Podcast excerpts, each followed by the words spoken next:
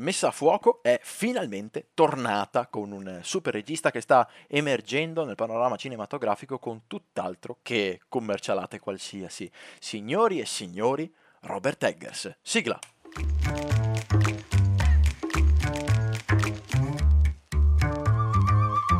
La locanda di Poche, il podcast dedicato a Monster Hunter, videogiochi, cinema, filosofia, tutto a portata di cuffia.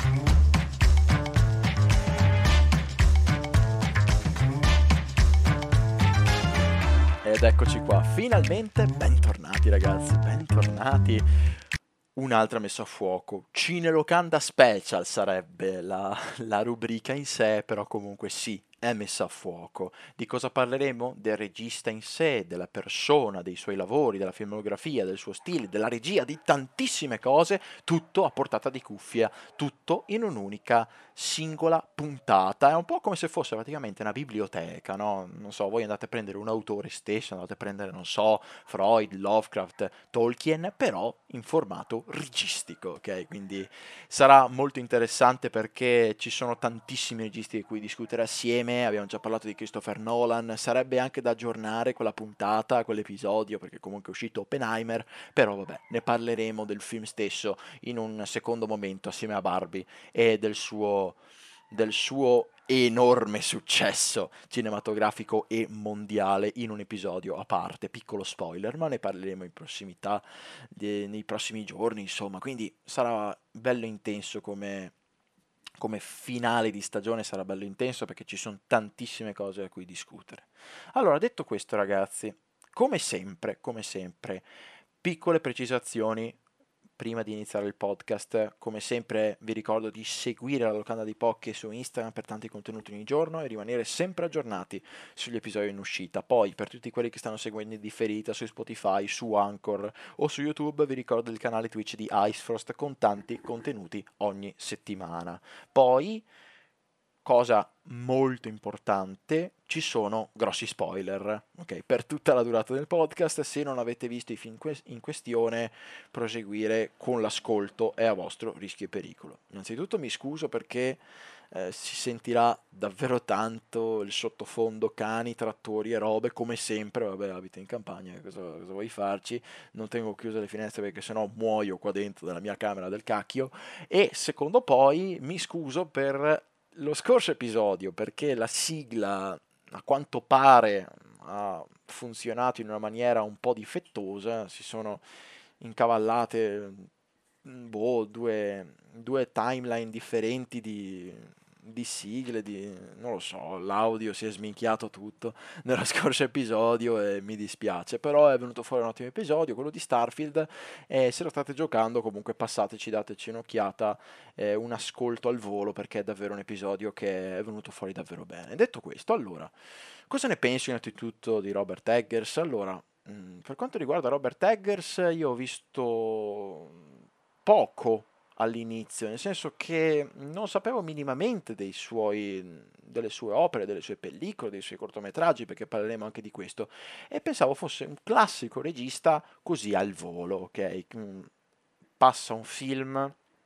un preciso anno e poi tutto sommato non lo si sente più tanto e invece non è proprio così. Adesso vi spiegherò il perché e soprattutto sul perché io punto davvero tanto su di lui anche nei prossimi anni e soprattutto lo punto davvero moltissimo ai futuri Academy Award. Non necessariamente dei prossimi anni, però comunque quando usciranno i suoi, i suoi film, quelli più sostanziosi, perché un po' la visione che mi sono fatto io di Robert Eggers è che questi tre film che sono usciti, che sono The Witch, The Lighthouse e The Northman, che ne parleremo fra poco, sono una fattispecie di prova, di test per quello che è la sua visione del cinema al grande pubblico. Ehm, e diciamo che è una visione davvero interessante, una visione che interpreta moltissimo determinate culture, determinati simboli e ora come ora penso che sia il periodo giusto per approfondirle ancora di più.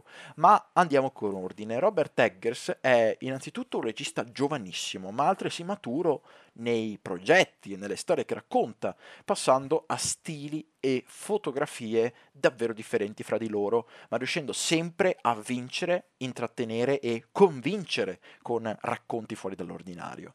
Quest'oggi parleremo sia dei corpo- cortometraggi che dei lungometraggi, cercando di analizzare il più possibile la sua crescita col tempo e la sua completa notorietà con The Lighthouse, perché ebbene sì, lui è conosciuto davvero tanto dal panorama cinematografico odierno con il suo film The Lighthouse, ma perché poi è così tanto conosciuto? Diciamo che registicamente parlando stiamo, siamo di fronte comunque ad un film che è memorabile, che è fuori dall'ordinario e che nel catalogo Netflix molti hanno drizzato le antenne, hanno detto ma aspetta che ci do un'occhiata, è davvero molto diverso rispetto alla cacca totale che viene fuori di, all'interno comunque della piattaforma stessa. Perché non ci do un'occhiata? L'hanno guardato e l'hanno adorato, proprio perché è diverso dall'ordinario. E fa questo Robert Eggers, prende storie che paradossalmente potrebbero essere molto molto semplici e le trasforma ad alto impatto e soprattutto molto fruibili a qualsiasi persona, ad un pubblico molto vasto, però all'interno con storie abbastanza pungenti. Eh, sapete benissimo cosa intende, per chi ancora non lo sa, fra poco, fra poco, lo scoprirà, insomma. Detto questo, innanzitutto, come con Christopher Nolan, passiamo ad una breve biografia. Ok, allora, la biografia, in questo caso, del, del buon Robert Eggers è abbastanza particolare. Perché? Perché lui nasce innanzitutto a New York nel 1983, davvero davvero giovane, voi direte. E poi cosa succede? Ha ben due fratellastri gemelli. Ok, perché cosa succede? Il padre e la madre si sono lasciati, la madre ha poi, insomma, bene o male trovato un altro compagno, un altro marito e dal marito, dal nuovo marito, sono nati ben due gemelli. Questi due gemelli sono bene o male due fratellastri per Robert, i quali però nel corso del tempo non è che li ha un po' tralasciati, ok? Semplicemente li ha bene o male visti come due fratelli, ok? Nel corso del tempo lo hanno aiutato a scrivere tra un progetto e l'altro e questa è una cosa che mi è piaciuta moltissimo e soprattutto una cosa ancora più bella è che essendo comunque fratellastri, quindi magari non hanno la stessa idea di cinema, la stessa idea del mondo che ha Robert, può essere venuto fuori qualcosa di ancora più interessante perché eh, i suoi progetti derivano da due teste completamente differenti, pensanti in due modi diversi e questa cosa è un'ottima contrapposizione. Mm, bene o male è una cosa interessantissima, ok? Perché diciamo che avere due teste che la pensano in un modo differente può creare un progetto, un valore ancora più interessante ed è quello che forse è venuto fuori con qualche progetto qua e là. Poi, questo è il punto più interessante, poi la breve biografia è finita praticamente, è che nel breve periodo universitario, lui ha, ha frequentato l'università, ha frequentato il college, l'accademia americana, così dicono, è che nel periodo universitario si ispira moltissimo al Plymouth Patuxets. Cos'è? È una fattispecie di museo all'aperto delle vecchie colonie americane dedicato alle palafitte, quindi costruzioni in legno, sull'acqua, eccetera. E nel frattempo scriveva The Witch. Allora, questo museo all'aperto l'ha ispirato tantissimo, secondo me, innanzitutto perché si è appassionato a, diciamo, al linguaggio folcloristico e poi soprattutto queste palafitte, questo museo all'aperto, questo ambiente davvero interessante, un ambiente ampio, aperto, eh, gli ha forse fatto venire in mente una storia da raccontare. Ed è quello che è effettivamente The Witch, il suo primo film vero e proprio. Ok? Detto questo, lui con cosa inizia? Lui inizia con un cortometraggio, perché lui non inizia subito con film di vario tipo, eh, con budget stratosferici, con cast stellari, eccetera. Lui inizia semplicemente con dei veri e propri cortometraggi. Allora, il primo cortometraggio di Robert Eggers è banalmente Ansel e Gretel, ok? Banalmente. Però è un Ansel e Gretel comunque con la sua visione, ok? Una sua visione di Ansel e Gretel, ok? Perché bene o male è basato sul classico racconto dei fratelli Grimm, però non lo trasforma come se fosse una fattispecie di racconto fatato, una cosa del genere. Parte subito con un ritmo, con una scrittura davvero dark, ok? Stilizzato, bianco e nero. Eh, diciamo che comunque si sente davvero tantissimo l'impronta germanica espressionistica e diciamo che è innanzitutto muto, e questa è una cosa da non sottovalutare, e tutti questi stili eh, li vedremo anche poi successivamente, ha un sacco di dettagli che sarebbe ottimi, ottimo vedere comunque una seconda volta per eh, inquadrarli per bene e poi soprattutto una ottima musica come score, ok? Quindi comunque un'ottima colonna sonora perché banalmente se un film muto non ha un'ottima colonna sonora non sarebbe un film muto eh, come si deve insomma eh, e quindi cosa posso dire di questo Ansel and Gretel? innanzitutto già da questo già da questo Ansel and Gretel si può soprattutto intuire quello che è il suo stile quello che vuole trasmettere Robert Eggers lui vuole trasmettere dei racconti quasi fiabeschi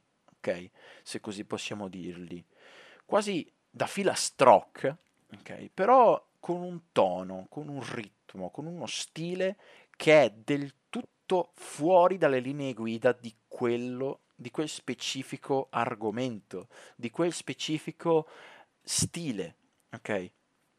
È una cosa interessantissima perché lui ha puntato davvero tanto, e dico sempre, su una contrapposizione, sempre. Ed è uno dei primi stili che lo si notano parecchio, cioè, ragazzi, anche qua, ad esempio, è una fiaba dei fratelli Grimm. Sappiamo benissimo come va a finire Hansel e Gretel, assolutamente. Però lui la fa passare, ok?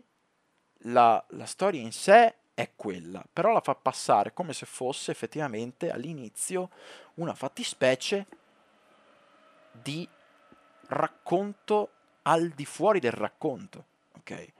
Abbiamo il racconto stesso, però è un racconto in un modo ancora più vasto, ancora più dark, ancora più da Robert Eggers, ok? Poi con l'aggiunta del bianco e nero, con l'aggiunta dello stilizzato, con l'aggiunta poi tra l'altro del film muto, rende ancora di più il film totalmente diverso rispetto alla fiaba, ma la fiaba è quella, ok?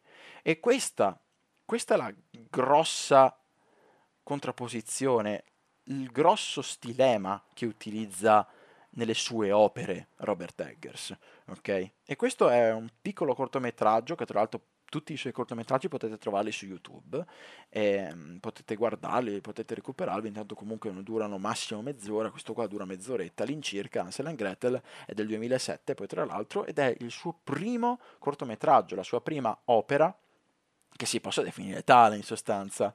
E da questo possiamo dedurre subito, immediatamente, il suo stile, ok? O meglio, l'inizio del suo stile, perché poi comunque si è un po' articolato col passare del tempo. Uno dei primi elementi che traspare dalla regia di Robert Eggers è assolutamente l'eleganza. Okay? L'eleganza alla messa in scena quasi sempre lugubre e sporca si contrappongono inquadrature perfette a livello formale e, guarda caso, anche qua c'è una contrapposizione. Perché? Perché abbiamo una regia che è elegante allo stato puro. Ci sono pochissimi movimenti di macchina farnetici, scombussolanti.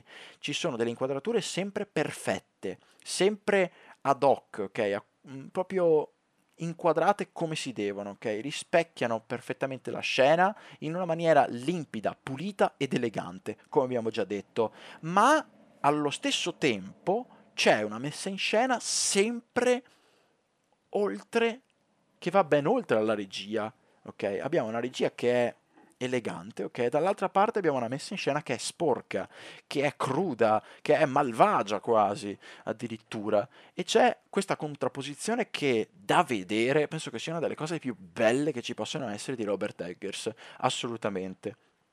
Ed è da qua proprio che possiamo partire con il secondo cortometraggio che si chiama The Telltale Heart, che anche essendo un cortometraggio però dura molto di meno rispetto a Hansel and Gretel, anche questo potete trovarlo su YouTube, ed è del 2008, quindi un anno dopo. Un anziano invalido vive isolato in una tetra ed enorme casa, dipendendo per ogni necessità da un giovane servitore. L'ambiente desolante le condizioni cliniche del centenario presto inducono sul baratro della follia il più giovane custode. Questo poi è molto interessante perché innanzitutto è ambientato solo ed esclusivamente in questa enorme casa, ma poi soprattutto stiamo parlando di un film che ha pochissime inquadrature, ok? Di un cortometraggio che ha poco e niente se non qualche inquadratura qua e là, ma soprattutto c'ha una messa in scena che è davvero raccapricciante a volte, soprattutto verso il finale. Eh, è davvero davvero interessante, un ottimo, un ottimo cortometraggio che poi secondo me a mani basse si è ispirato tantissimo per The Lighthouse ehm, con questo The Telltale Heart. Tanta tanta roba. Passiamo poi con il terzo e ultimo cortometraggio che si chiama Brothers del 2014, quindi comunque sono passati un bel po' di anni da, da, Telltale Heart. Anche questo potete trovarlo su YouTube, però non l'ho recuperato, quindi comunque se volete potete andare e vedervelo comodamente. Sono un po' comunque diciamo che la qualità video non è delle migliori, però comunque sempre meglio di niente, anche perché se si è appassionati del regista stesso e per vedere comunque il suo percorso di crescita, penso che sia interessante da vedere questa cosa qui.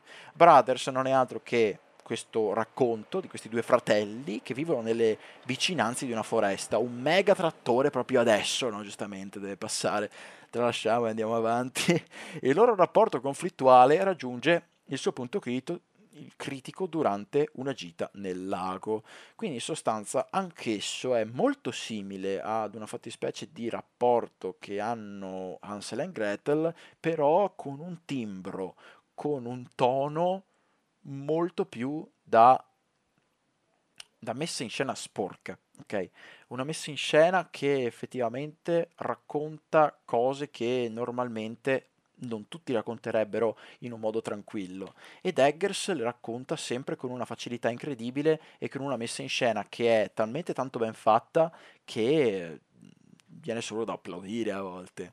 E finalmente ragazzi addentriamoci nel primo film in The Witch. Allora, The Witch innanzitutto è un film del 2015 che tra l'altro a caso è sottotitolato con la, il titolo originale Vuoi ascoltare una favola? In inglese praticamente.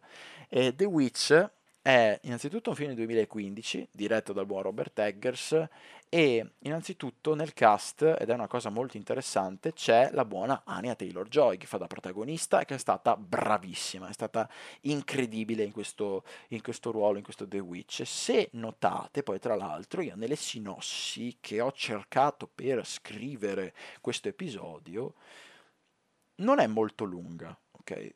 Per ogni singolo per ogni singola pellicola che vi ho letto, che abbiamo parlato assieme fino adesso, quindi Ansel and Gretel, The Telltale Heart e Brothers, non c'è una sinossi lunghissima, non c'è una sinossi prorompente che ti spiega letteralmente tutto il film. La sinossi, bene o male, nei film di Robert Eggers è di poche righe, perché effettivamente ti dà una fattispecie di slancio e poi quello che succede all'interno del film lo vedrai tu giustamente è un ottimo ragionamento, ok? Però cosa provoca questa cosa qua?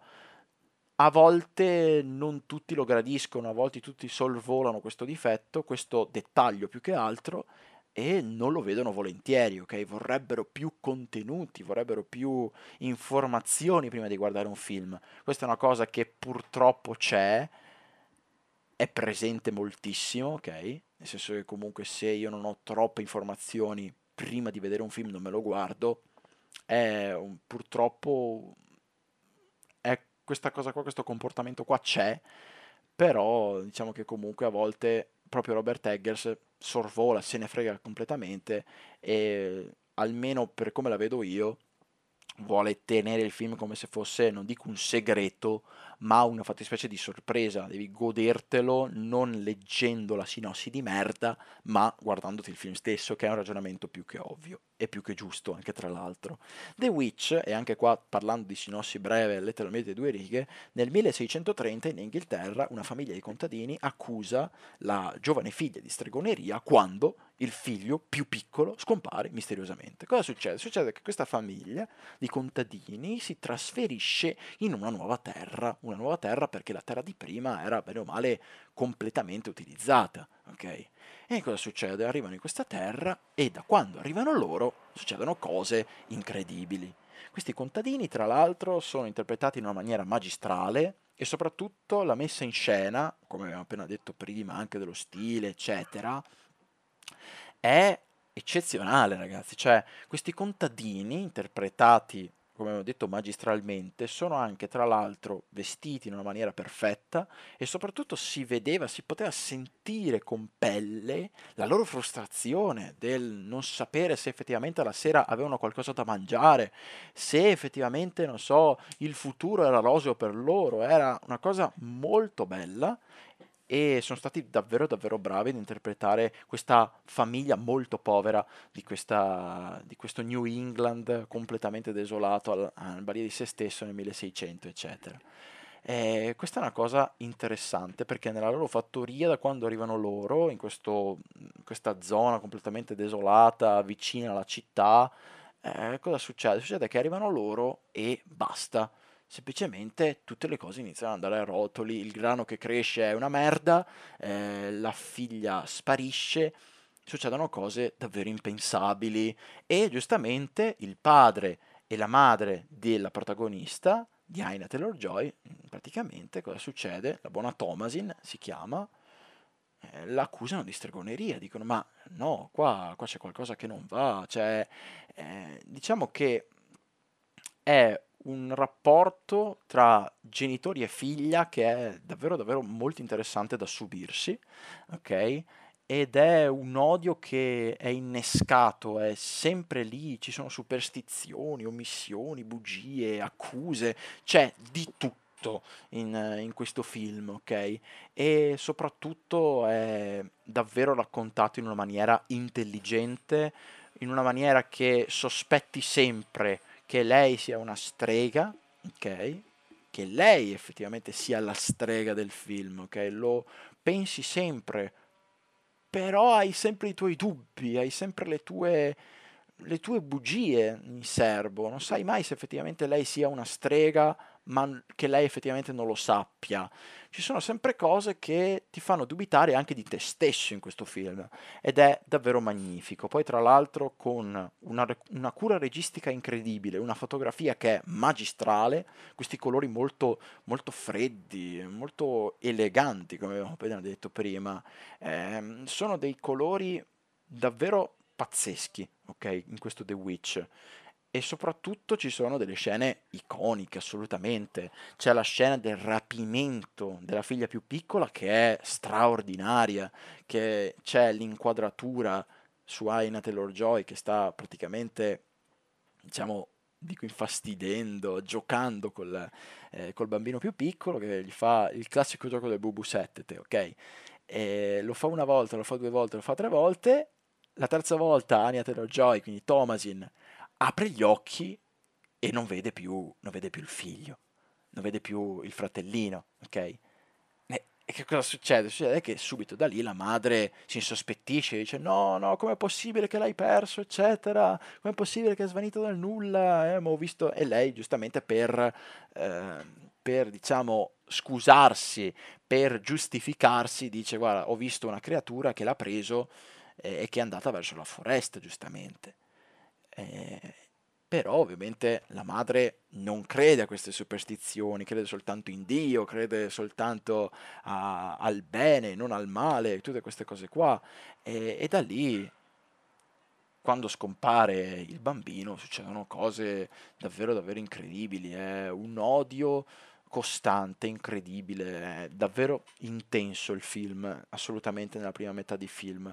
E poi c'è soprattutto la, la parte dove ci sono gli altri due gli altri due fratellini, ok, che giocano con Black Phillip praticamente, e, e loro cosa dicono? Dicono che io, noi possiamo parlare con lui, dice che è stata lei la strega, dice che è stata, che è stata Thomasin, una cosa del genere, e c'era anche tutti i personaggi del film che andavano contro a Thomasin praticamente, eh, ed è davvero incredibile. Poi eh, sono usciti anche un sacco di Funko Pop del montone di Black Phillip, ok? Questo, questa capra nera gigantesca che bene o male comunque anch'essa ne combina di ogni, eh? qualcosa di davvero atroce, la presenza di Black Phillip all'interno del film.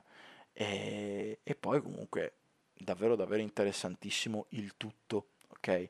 In, incredibile.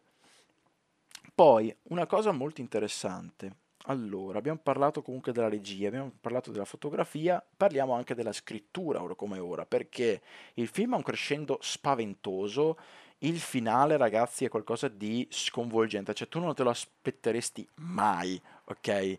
Eh, però sì, accade, c'è ed è davvero davvero interessantissimo, qualcosa di mostruoso, ok? Il finale di questo The Witch.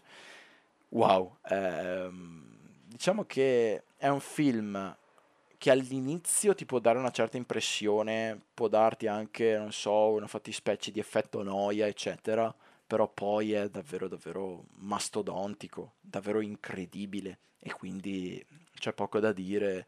Penso che sia, un, sia stata un'ottima trampolina di lancio per Robert Eggers e soprattutto penso che sia, almeno ora come ora, non dico quello meglio riuscito, però quello più coinciso, nel senso che ha un ottimo inizio, un'ottima fine, è strutturato davvero bene, ha tutto perfetto questo film, quindi in sostanza è un signor film.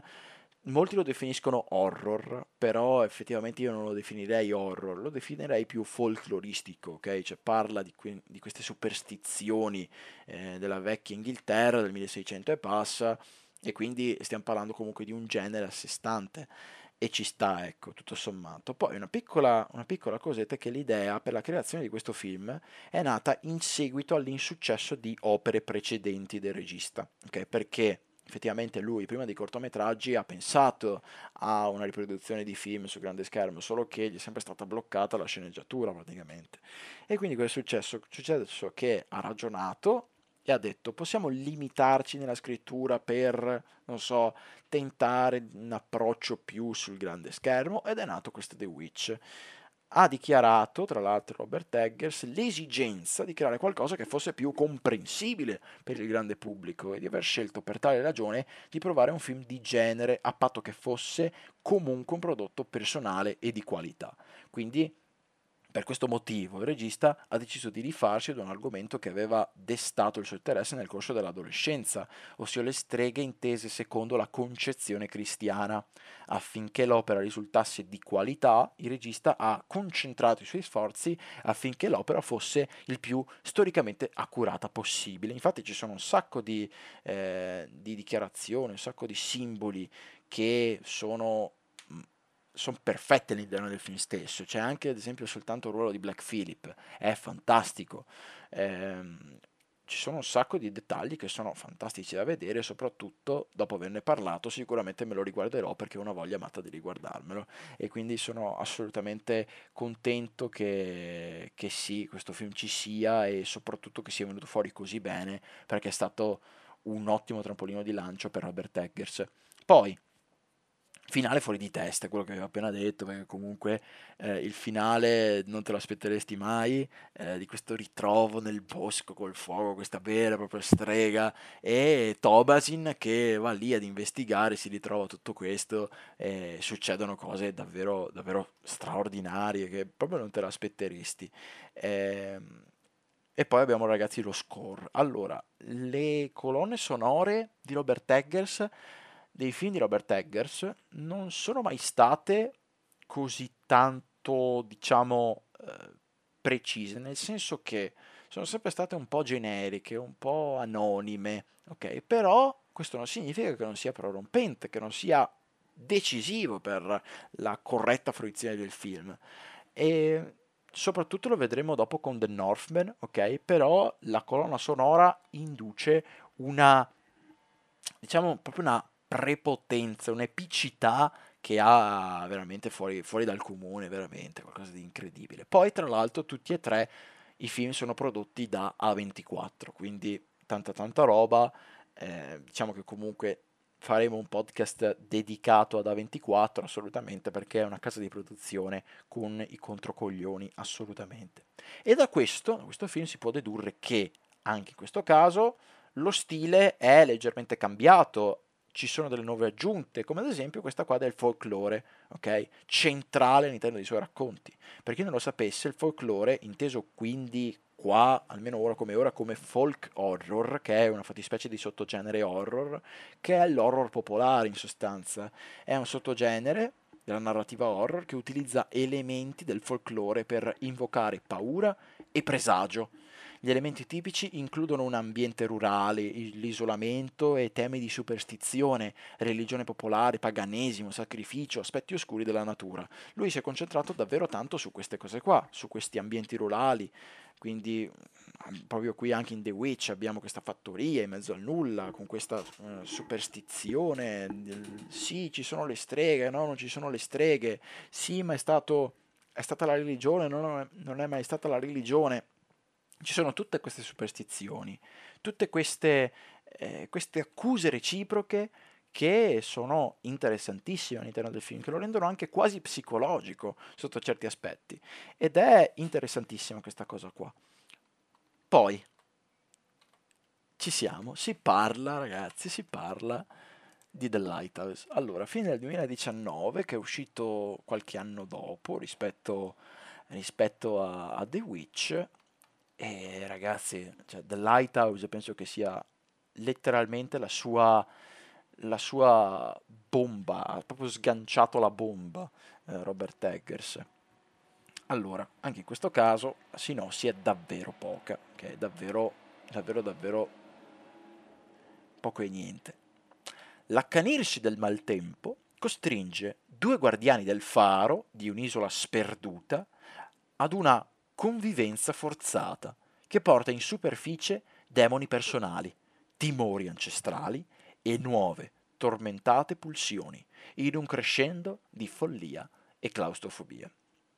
The Lighthouse è un racconto di questi due guardiani di un faro, ok, che danno il turno ad altri due, che hanno letteralmente appena finito. Arrivano su questo faro, spiaggiati. Tra l'altro l'arrivo è qualcosa di incredibile. Registicamente è fenomenale questo del Lighthouse. La messa in scena è qualcosa di mostruosa, ok? Arrivano questi due guardiani di, di questo faro incredibile. E allora cosa succede? Entrano in questa catapecchia, in questo faro, in questa merda, perché veramente fa schifo questo posto. Eh, e comunque cercano subito di ambientarsi. Era la prima volta che questi due protagonisti, di questi due guardiani, diciamo che se la danno un po', no? E allora il primo si chiama Thomas Howard e l'altro Thomas Wake, ok? E nel film ci sono soltanto loro due, solo ed esclusivamente loro due, gli unici due protagonisti, unico posto all'interno del, del film stesso ambientato, girato tutto in un posto solo, molto simile tra l'altro a The Tale Heart, ok? Tall Tale Heart, che è il, il cortometraggio che abbiamo visto prima, ok? E quindi sì, diciamo che comunque questo The Lighthouse aveva tutta l'intenzione di prendere un po' con mano comunque lo stile che aveva il vecchio cortometraggio, sempre di Robert Eggers.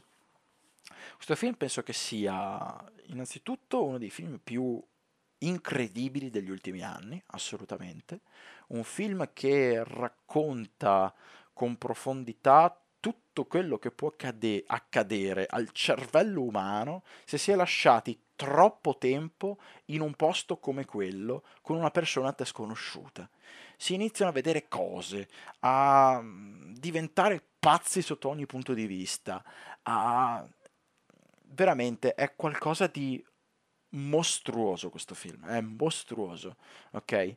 Tra l'altro interpretato a meraviglia da Robert Pattinson e da Willem Dafoe, da un William Defoe cattivissimo nei confronti di Robert Pattinson, che è letteralmente lo schiavo, de, di questo, il suo schiavo in sostanza, essendo che comunque William Defoe è il vecchio di turno, che ha fatto chissà quanti turni di guardia, eh, lascia fare tutto a, a, Robert Pattinson in sostanza, a Thomas Howard.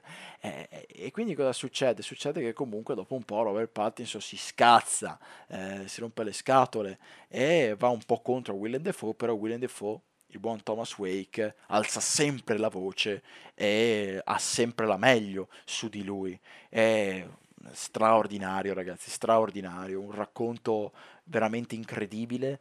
Tra l'altro è un racconto che da notare è di un vecchio racconto di Edgar Allan Poe che tra l'altro non l'ha mai completato, non l'ha mai finito.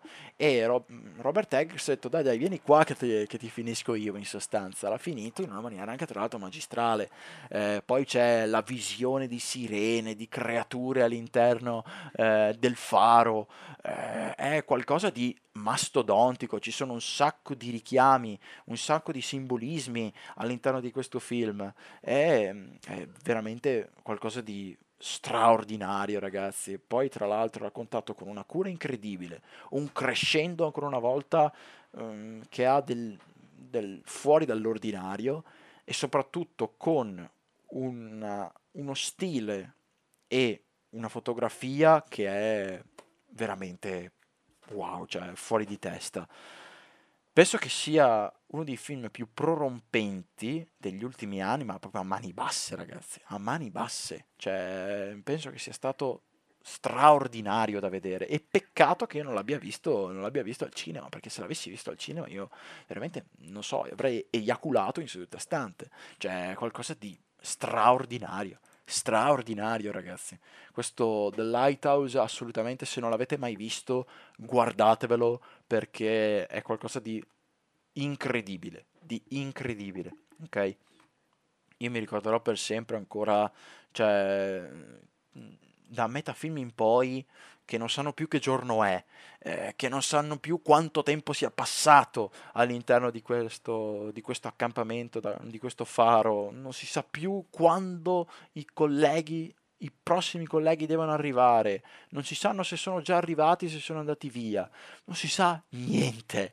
E tu vivi tutta, la vivi tutta questa atmosfera, la vivi tutta questa sensazione di non sapere a che punto sei. È, è, è, fenomenale. Tra l'altro, sceneggiatura scritta con Max Eggers, che è uno dei due fratellastri. Wow, davvero tanta tanta roba. C'è una scena, ci sono più scene che sono incredibili. Eh, c'è una scena in particolare che mi è piaciuta da morire, che sono lì eh, all'interno di questa, di, di questa catapecchia di merda che cade a pezzi tutta perché le onde sono talmente tanto alte che entrano dentro a, insomma lì alla casupola, alla struttura che sorregge il faro in sostanza e l'acqua è dentro, ci sono le padelle che, che letteralmente galleggiano sull'acqua e c'è lì Robert Pattinson che è dilaniato che tenta di pisciare sulla, sulla padella. È qualcosa, ragazzi, di fuori di testa questo film, fuori di testa. Che poi, tra l'altro, cioè, mi ha fatto un sacco ridere la prima volta che l'ho visto The Lighthouse, perché sembravano due fattoni, William Defoe e, Robert Pattinson. Cioè, sembravano proprio due, due dementi, eh, perché, perché semplicemente stavano facendo cose fuori, da, fuori dal normale. Ma perché? Perché erano diventati pazzi, erano fuori di testa, ok? E poi oh, ce ne sono tantissime di scene, cioè quando William Defoe si chiudeva eh, nella zona del faro, nella zona della luce, con questa fotografia incredibile, eh, dove ne, nella quale lui si chiudeva eh, e non voleva che Thomas entrasse. Ok, non voleva, non voleva assolutamente che Thomas entrasse in quel ben di Dio, diceva lui. Eh, è madonna, magistrale. E poi, ragazzi, la scena finale dove c'è, mamma mia, mangiucchiato vivo dai, dai gabbiani. È qualcosa di davvero assurdo, ragazzi. Un, un finale che è incredibile, incredibile, veramente. Eh, fenomenale, assolutamente fenomenale. Per fortuna che comunque ha avuto anche parecchie candidature agli Oscar, tanti altri riconoscimenti eh, però assolutamente questo è uno dei film più devastanti degli ultimi anni, assolutamente. È stato un film eh, mostruoso, mostruoso assolutamente. E poi ragazzi passiamo all'ultimo film, ok? All'ultimo film, un film eh, che a me è piaciuto davvero davvero tanto, però ha qualche problema qua e là, però davvero davvero tanta tanta roba, l'ho visto al cinema ed è uscito letteralmente l'anno scorso, quindi wow, incredibile.